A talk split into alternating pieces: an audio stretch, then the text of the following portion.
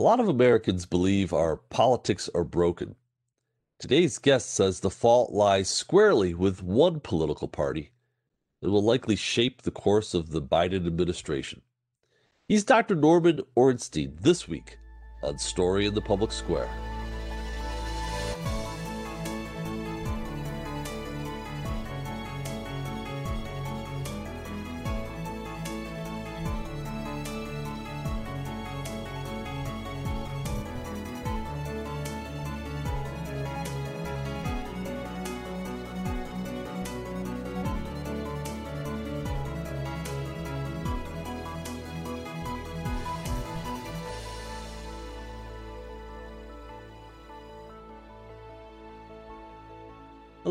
Welcome to Story in the Public Square, where storytelling meets public affairs.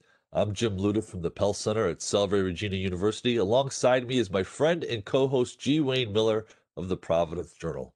Each week, we talk about big issues with great guests authors, journalists, scholars, and more to make sense of the big stories shaping public life in the United States today. This week, we're joined by a true student of American politics and governance. Dr. Norm Ornstein is a resident scholar at the American Enterprise Institute, and he joins us today from Washington, D.C. Norm, thank you so much for being with us. It's a pleasure. So, you uh, have a reputation as one of the more nonpartisan, more, more, more sensible scholars of American politics and governance working today. Describe for the public what you do. So I'm a political scientist, and I've been in Washington uh, mostly uh, either at universities or think tanks for a little more than 50 years now. Um, I started uh, after I uh, got my PhD. I actually taught in Italy for a year. Went to Catholic University here, then to Johns Hopkins, uh, and to the American Enterprise Institute where I write books and columns and articles, uh, do some television and radio analysis of politics, policy, the parties, uh, and generally, uh, even more broadly now, the social fabric and how it interacts with the political system. Well, I think we're going to get into most, if not all, of that uh, here yeah. today. But you know, you have a, a, a record of just really wonderful books. I think back to the 2000 book, "The Permanent Campaign." Uh, your couple of books with your collaborator Tom Mann, uh, "The Broken Branch" in 2006, and it's even worse than it looks in 2012 as long as well as the book that you and Tom uh, co-authored with EJ Dionne uh, One Nation After Trump in 2017, where you describe the, in very broad terms, a lot of the dysfunction that plagues American politics. Sort of in a nutshell, what's the problem we're, we're dealing with today? So it's a multifaceted problem, of course. And I, I, I want to start by saying that Tom Mann and I, uh, over 50 year period, worked a lot with members of Congress and people in administrations on political reform across both parties. We tried very much to uh, get Congress working the way it was supposed to, whether it was ethics or the nature of the committee system or staffing. We worked a lot on campaign finance reform and the like. What we saw over the last 20 years was a steady uh, and significant erosion in the norms of governance that started in Washington and metastasized out to the states and to the public as a whole, that interacted, of course, with a couple of other very important factors. One was all of the technological change going on. So, for example, uh, the uh, rise of political talk radio which really started in the late 1980s and into the early 1990s, um, that coincided with another phenomenon, which was economic dislocation uh, that we saw back in that era that meant a rise in populism. And those things interacted. And of course, as we saw talk radio move into cable television and then into social media, all of those things interacted. On the political front, we point uh, a lot of the uh, onus, I would say, on Newt Gingrich. Uh, we met Newt uh, in 1979, right after he came to Congress. And at that point, Democrats had had a, a, stranglehold on the majority in the House of Representatives 24 consecutive years. Newt had his entire focus on how they could break that stranglehold. And his idea was you had to tribalize our politics. And he did it. And it interacted with that populism, the reaction against the elites, um, with the ability to use those new tribal media. And it took him 16 years, but he accomplished that goal. But it really did change the nature of our politics. And what we saw emerging after that, Jim, in, in particular form uh, as we moved through the 1990s, the Clinton era, but really accelerating with the Obama era, was a Republican Party that moved dramatically in a more direction, polarized. We've seen that, of course. But as they tribalized, the polarization was asymmetric. And what we've seen emerge in the Trump era uh, is a reflection of, of that. And it really gets back to, I would say, the erosion of the fundamental norms of governance. One of the most important things we have to talk about is that you can have a constitution, you can have laws, you can have rules, but it's almost like you have an exoskeleton and the norms are the cartilage and the ligaments that keep it all together. If you don't have those, the skeleton collapses. And we've seen this erosion of norms. And I would say much of it preceded Donald Trump. It created the conditions for him to rise. Uh, Mitch McConnell is another one of the accelerants here, and Trump has clearly provided that accelerant. But we know right now, and uh, whether we can get out of it in the Biden presidency, even as we see all of these lawsuits and attempts to undermine the impact of the election, these are big questions for the country to answer. So, why did the Republican Party go in the direction that it did in the last several years? What, what were the factors involved there? If you can give us a little more detail, because clearly they have moved in a, a, different direction from historically where the party was. Yeah. So, it, it's uh, complicated, of course, as you might expect. One thing to keep in mind is that for a long time, our parties have been different in so many different ways. But the Democratic Party has long been a coalition of different kinds of groups. It's not just ethnic groups, it's, uh, it's a, a variety of groups. Coalitions are noisy, difficult. Remember going back to that famous comment by uh, uh, the uh, great humorist Will Rogers I'm not a member of any organized political party, I'm a Democrat. When you have a coalition, you tend to have to make deals and pull things together. The Republicans less a party of coalitions and more a party of ideology. And ideology, it's not that difficult to turn into a theology. So that's one part of it. Uh, a second part of it is that conservatives have, for a long time, for decades in this country, seen themselves as an oppressed minority, uh, basically shunned and disregarded by the media and by the academy uh, and even by the sort of elite social network. Um, now, you could look at that to where they've held so many of the reins of power, where their media, the Wall Street Journal, Fox News, and others, are at least as dominant as the so called mainstream media. Where, if you look at the impact uh, in the academy, this notion that you have all professors who are indoctrinating uh, the students, and there's no real evidence of that. And you have very powerful intellectual forces on the right. But that image, that sense that uh, of oppression, continues to be the case of victimization, and that's easily exploited by demagogues. Then I think you throw in um, what has been happening in our culture, and that includes the impact of the social media. And, you know, frankly, I believe that uh, we no longer have a political party uh, with the Republican Party. The glue that kept a lot of them together, the anti communism that had disparate forces working together, disappeared with the collapse of the Soviet Union. And it's more a cult than a party now. And in a cult, the uh, fear of being shunned or excommunicated becomes a fairly dominant one. So the ideas, um, the differences are not significant. The willingness to abide by the norms of governance are just not as great. And that sense of victimization added to this notion of tribalism.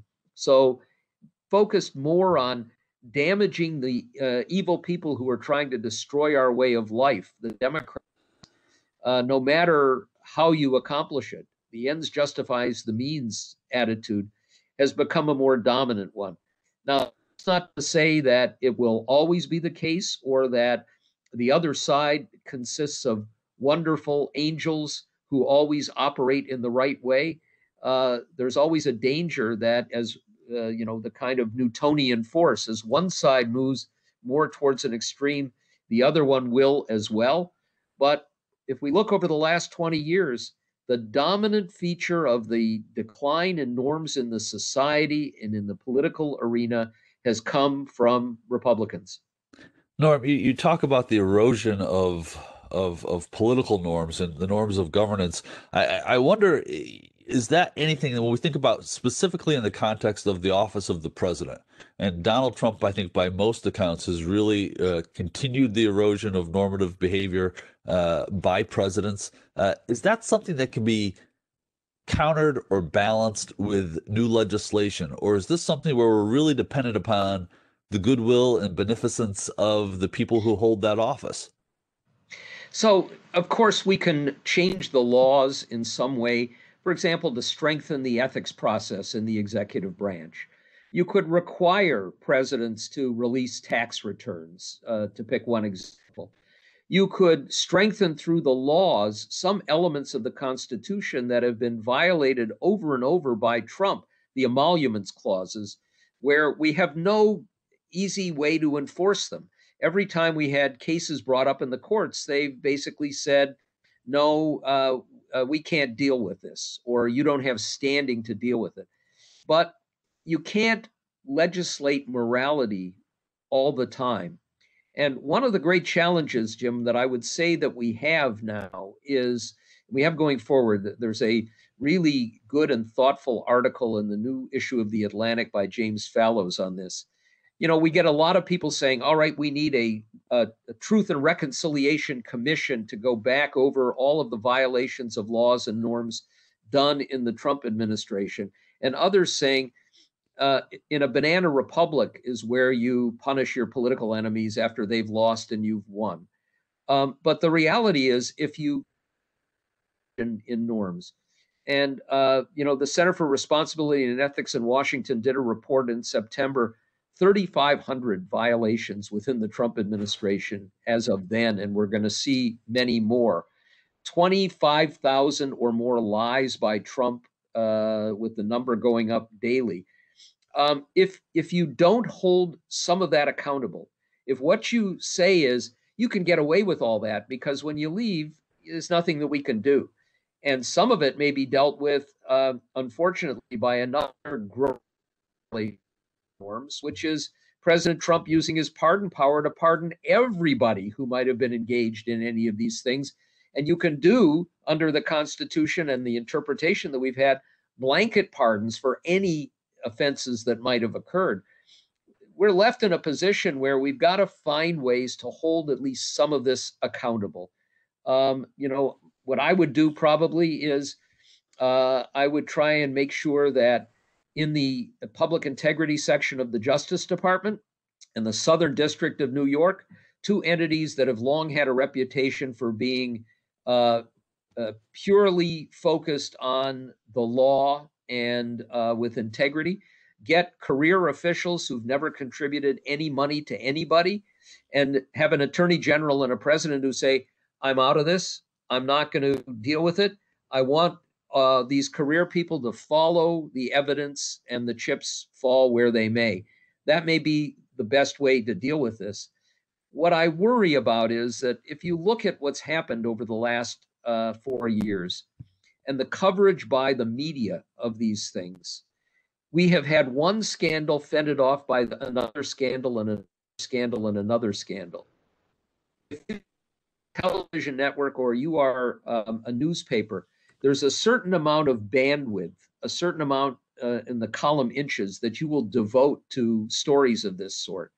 And if you have one a day or two a day, people get deadened to it and you don't give it the same kind of attention. And for a public that doesn't focus a lot on these things on a day to day basis, the way a scandal penetrates is when the signals that come from the people you trust this is real, this is important, we need to deal with it, which comes from day after day after day focusing on something, you lose all of that. One of the things that I worry about is that we could end up with a Biden administration that is as pristine as any that we've had. We did that with the Obama administration. They're still going to devote the same amount of bandwidth to scandal, even if there isn't much there. Some people have called this the tan suit phenomenon. You'll remember that when Barack Obama wore a tan suit, it got a huge amount of attention. Presidents should wear gray or navy, and tan is demeaning the office if that's what we end up doing back to doing again, we're going to lose, I think, some of the opportunity to recognize that there are differences in what administrations have done and what Congresses have tolerated. And that's the other part of the story here that I think we really need to uh, mention. The framers knew that we could end up with a president or an administration that was corrupt or that put their own personal interests uh, over those of the nation as a whole. And they deliberately built in these checks and balances that start with an independent Congress. When the Congress doesn't do its job, and that includes using the power of the purse, the Senate's power of confirmation, uh, investigative power to hold an administration accountable, it can careen completely out of control. And here, the failure of the House and Senate in the first two years of the Trump presidency, the Senate under McConnell and Lindsey Graham and uh, uh, all the others who chaired committees uh, in the last two years, is a core part of the problem that we've had here. We need to take a quick moment for station identification. This is Story in the Public Square, where storytelling meets public affairs. An audio version of this show can be heard four times every weekend on Sirius XM satellite radio's popular Politics of the United States. That's the POTUS channel, number 124. We produce Story in the Public Square with a great crew at Rhode Island PBS, and we're lucky to work with them. I'm Jim Ludes. On most days, you can find me running the Pell Center at Salve Regina University in beautiful Newport, Rhode Island. If you want to connect with me on Twitter, you can do so at JM.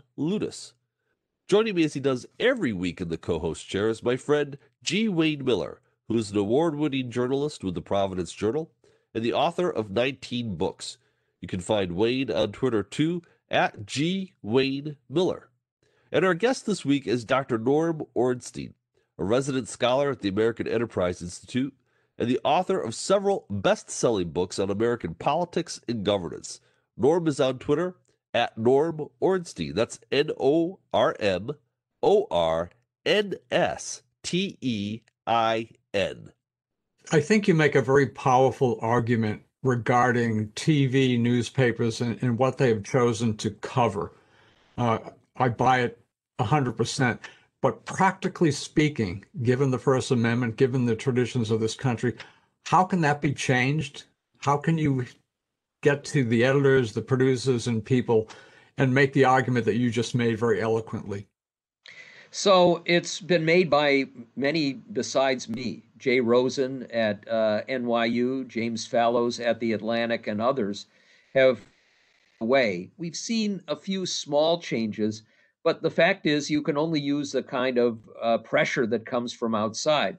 Now, you know, I think we also have to mention the other phenomenon here that's even more difficult to deal with, Wayne, and that is the way in which tribal media and social media can two phenomena. The first is people can cocoon in and get the information from sources they want and trust.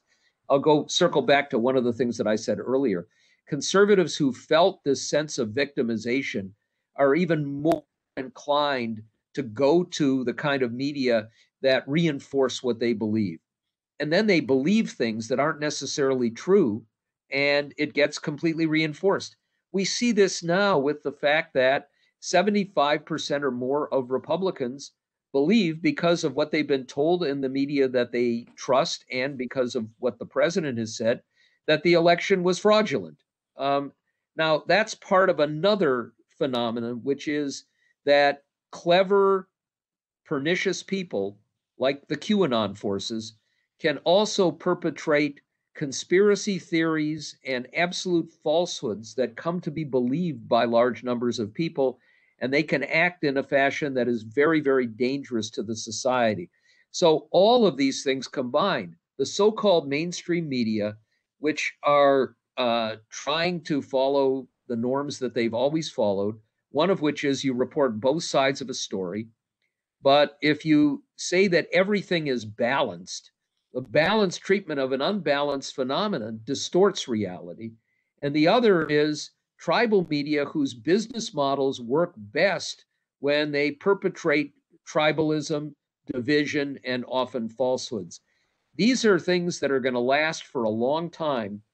And it isn't clear that we have any good ways to counter them, to bring us back to what the framers wanted, what we uh, should have, which is sharing a common set of facts and working to use those to solve a common set of problems, but also having a political system where you have partisanship that's baked into it doesn't turn to uh, a belief that people on the other side are evil because that that's what can lead to secular conflict and division and way too many societies can tear it apart you know, Norm, uh, we're taping this in the middle of December. Uh, so before we know what's going to happen uh, with the Senate runoffs in Georgia, uh, but even with that caveat, what do you expect of uh, President Biden's first 100 days and, and beyond? So at this point, the main thing that we don't know, uh, other than how this will play out on uh, January 6th, when the new Congress convene, is convened and counts the electoral votes, is what happens on January 5th with those two uh, Georgia Senate runoff elections. It's a, a stunning phenomenon, but uh, the differences are night and day. If Democrats were to win those two seats, uh, which viewers will know by the time they see this, um, Democrats, even though it'll only be a 50 50 Senate, which means the vice president coming in on January 20th, Kamala Harris, will have a tie breaking vote. That means that they control the agenda. They have the majority leader in a position to be able to decide what comes up or come up. They will control the committees and the agenda of the committees, and they will control the nomination and confirmation process. So what that means is that President Biden could be pretty much assured that most of his key nominations forward expeditiously and he'll have an administration in place. It means that some of the goals he would like to accomplish in his first 100 days, moving on health care reform to make the Affordable Care Act work better, maybe get a public option, uh, to be able to do a major COVID relief package beyond whatever uh, was accomplished before he became president, an economic stimulus as the economy is still foundering uh, with COVID, and a big infrastructure package that has bipartisan support. You can bring those up, frame them, and be able to get votes on them. You can do that through a process called reconciliation, which is a sort of arcane budget feature, but which guarantees an up or down vote with a majority and not uh, uh, having a filibuster to block those things, which Republicans, uh, if they are in the minority, could do. If they don't have the majority, Mitch McConnell decides what comes up.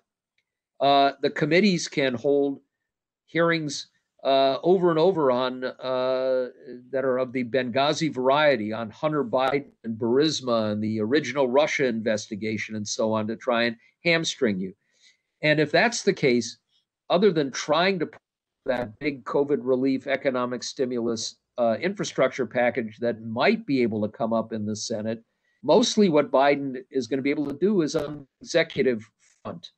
And that will mean executive action, some of which he signaled early on, rejoining the World Health Organization, getting a much broader international cooperation on uh, this pandemic and future ones, uh, rejoining the Paris Climate Accords and trying to use the regulatory process to change the way we deal with climate, reorganizing uh, the Department of Homeland Security uh, and changing the way we deal with refugees, reinforcing the Dreamers Act, um, and doing other things on the regulatory front.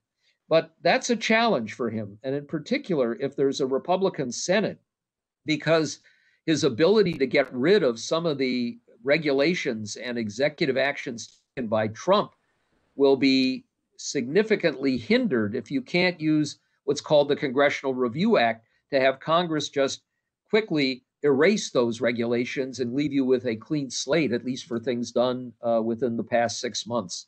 So that's the key for him. And then I would just mention one other uh, caveat here, which is uh, the executive actions, and Trump, of course, has used those extensively, um, are things that might be curtailed by this Supreme Court uh, to uh, promulgate regulations if they weren't explicitly authorized in the law. And if they start to curtail the ability of an executive to act, or even move to a what could be the kind of pre-New Deal era where Congress can't take uh, bold steps because they say the Commerce Clause is uh, to be applied only narrowly, we're in a very different ballgame. We can't ignore the court and the ability that Mitch McConnell has had to dramatically alter uh, the uh, check and balance of that third branch, the uh, not just the Supreme Court but other levels of the judiciary. So again, bearing in mind that we are taping this the second week of December, does it matter that President Trump has not conceded the election, that he has announced no plans to attend the inauguration? Does any of that matter at this point? You got about 30 seconds for this one, Norm. Yes, it does. Um, and where it matters is not in whether Joe Biden can assume the presidency, but in the fact that uh, 30 to 40 percent of Americans will believe his presidency is illegitimate and a large number of members of Congress will be on record with that. And that's going to make governing more difficult. And it'll make any tough steps harder to implement. And it'll mean even some of the things he wants to do with COVID relief are going to be resisted by a large share of the population. It's big. Norm, uh, we are so grateful to you for sharing some of your expertise with us. He's Norm Ornstein with the American Enterprise Institute. That's all the time we have this week. But if you want to know more about Story in the Public Square, you can find us on Facebook and Twitter, or visit pellcenter.org, where you can always catch up on previous episodes. For G. Wayne Miller, I'm Jim Ludes, asking you to join us again next time for more Story in the Public Square.